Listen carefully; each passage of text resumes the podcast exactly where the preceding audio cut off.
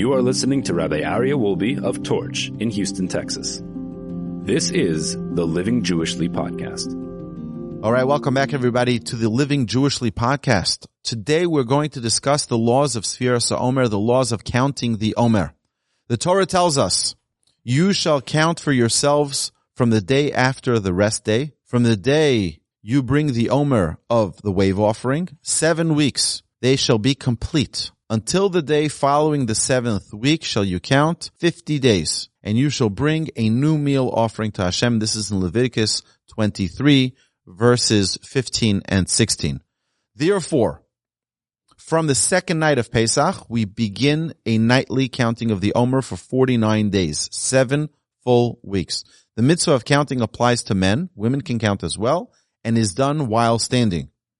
The mitzvah is to count at the beginning of evening when the stars are visible, but ultimately can be said all night. Before the nightly count, we recite a blessing over the mitzvah of the Sephira counting. After reciting the blessing, we count the day and week aloud, and then it is customary to recite a special prayer regarding the restoration of the temple and its services. The blessing is Baruch Atah Hashem Elokeinu Melech HaOlam, Asher kidishanu b'mitzvotav v'tzivanu al sefirat ha'omer. Blessed are you, Hashem, our God, King of the universe, who has sanctified us with His commandments and has commanded us regarding the counting of the Omer. And then we say, for example, Hayom, today, we counted last night, Hayom chamisha yamim ba'omer. Today is five days of the Omer. And when it's going to be after seven days, after it's one week, we will start saying, for example, on the eighth day, Hayom Shmona Yamim, today is eight days, which is Shehem, Shavua Echad V'Yom Echad Ba'omer, which is one week and one day of the Omer.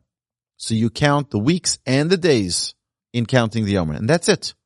Then we say, Harachman Yachzer Lanu Savodas Beis Hamikdash Limekoma Bimhera Amen Sela. The merciful one, may he return us to the services of the Beis Hamikdash of the Holy Temple in its place speedily in our days. Amen Selah. So that's recited every evening as soon as it's nightfall. As soon as there's nightfall. On Friday and Yom Tov evenings, counting the Omer should be done prior to the public Kiddush sanctifying the day. So for example, in many synagogues, before you go home at the end of services Friday night, there is a public recitation of the Kiddush. Someone, the Gabbai or the president of the shul, whoever it may be, fills up a glass of wine and recites Kiddush for the entire community. The counting of the Omer should be done before that. On Saturday night, and when Yom Tov ends, the counting of the Omer should be done before Havdalah, before the departure from Shabbos, so that we can extend the Shabbos. When Saturday night is Yom Tov, the counting of the Omer should be before Kiddush and Havdalah. So we count the Omer. Now, what's the idea? The idea is if you're going to start eating, you're very likely going to forget to count. You get involved in your meal, you forget about counting. So the idea before you sit down to eat. So tonight is a holiday. Uh, we light our candles at uh, 7.30, I believe is candle lighting tonight. So what do we do? After we light candles, we pray our mincha service, we pray our mariv service, and then we recite the Omer, then we start our meal. The Omer is the days we count from Pesach to Shavuos. Tonight is going to be the sixth night. Okay, we're going to see about how to tell exactly what date is. Usually you only say, yesterday was the fifth. Yesterday we counted the fifth. You don't say what tonight is going to be. There's a reason for it. We'll see in a minute. If one forgot to count the Omer at night, he should count by day without a blessing. So for example, if you did not count last night, say the, say with me, Hayom, Chamisha, Yamim, Ba'omer. Today is five days of the Omer. Tonight will be the next night. What comes after five? Great. So now you know what tonight is. If one forgot to count the Omer at night with a blessing, right? You only recite the blessing at night. He should count by day without a blessing. And on the following night, he may resume reciting with a blessing. However, if one completely forgot to count on the evening and the following day, so they missed it completely, they can no longer count with a blessing. They still have to count, but without a blessing. If one is in doubt whether or not they counted, they may resume counting on the following evening with a blessing. If one is asked at dusk time, so it's evening time, and someone says, Hey, what night is tonight? What night are we counting tonight?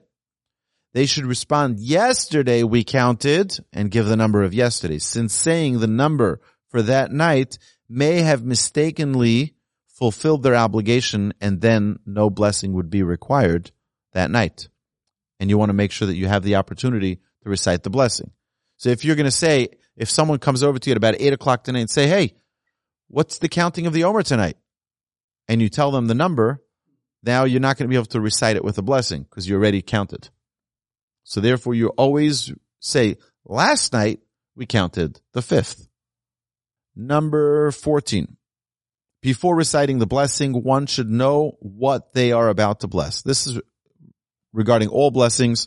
If you're eating a fruit, you should know what you're about to say. You should know what you're about to bless, uh, what you're about, about to say, give thanks to Hashem. So you should know which day of the Omer they are blessing for. However, if one recited the blessing without advanced knowledge, but with the intention to recite along with the rest of the congregation in unison, it is okay. Number 15. If someone had intention to count the fourth, but realized after the blessing that the correct day was the fifth, then they count the fifth and they have no need to repeat the blessing again. If after an extended period of time they realize that indeed they, they counted the wrong day, then the blessing and counting should be repeated. So, for example, eight o'clock tonight, you count the Omer and you say, okay, tonight's the fifth of the Omer. And then an hour later, you're like, oh my goodness, I said the fifth. It was really the sixth. You say the blessing over again and count it correctly. Number 16, during the first 33 days of Sphira, the 24,000 students of Rabbi Akiva died, and we therefore observe slight customs of mourning during this period, like not making weddings or having taking haircuts or listening to music during this time there are differing opinions regarding the observance of the 33 days of mourning. I listed over here the two of them. Uh, the first 33 days of the Omer, beginning from Pesach till Lag BaOmer, till the 33rd day of the Omer. That's one custom. There's another custom, the last 33 days of the Omer, which is beginning from Rosh Chodesh Iyar, all the way till three days before Shavuot. So either way, whichever custom you choose, both customs are acceptable and a person can change their custom year to year. One year they can be, you know what? I want to count from Pesach to Lag BaOmer. And the others, other years you can pick from Rosh Chodesh to the third day of Sivan, which is three days before Shavuot. And it's fine. Also, if you're observing, let's say the first count, but your friend is count, is doing the second half of the Omer as their count, as not their count, but their observance of the mourning period. And they're doing a wedding before Rosh Chodesh. You're not keeping that part. It's fine. You can participate in that wedding. It's fine. It means if you go into someone's car on, on, uh, you know, next Monday, it's not Rosh Chodesh yet, right? And they're keeping the second half. They're starting from Rosh Chodesh. They're, they're starting their mourning period for 33 days. You go into their car, you don't have to tell them, oh, turn off the music. I'm keeping the first half of the Omer. It's okay. So just, just know that a person for themselves needs to observe it for themselves. It's fine. And they are permitted to participate in things that are not their own doing.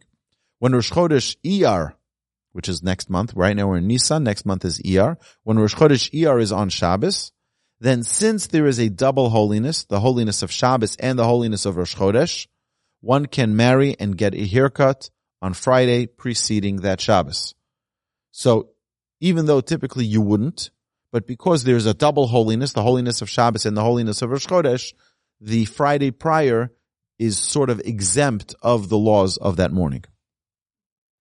Since on the 33rd day of the Omer, which is Lag BaOmer, Lamed Gimel, which is 33, the plague ended with the students of Rebbe Akiva. We increase our joy and weddings, haircuts, music are permitted and no tachnun is recited.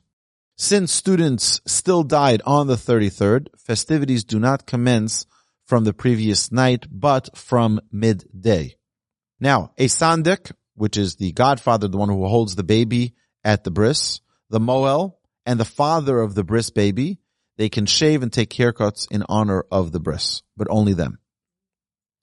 Engagement parties are always permitted.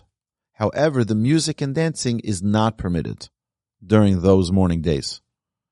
It is proper to avoid any tasks or labors from sunset till the counting of the Omer, as the Torah commands to count seven Shabbatot, it says, which comes from the term shvut, refraining from work. So our sages teach us that when it says specifically that terminology, it's telling us shvus that you should not do labor till you count. On the first night of Shavuot, we delay the Maariv prayer till after the stars are visible in the sky to fulfill the command in the Torah that states Sheva Shabbatot Tmimot Tihiena. Seven weeks they shall be complete, meaning till the full 50th day is completed. So that's the laws of Sfirat Omer.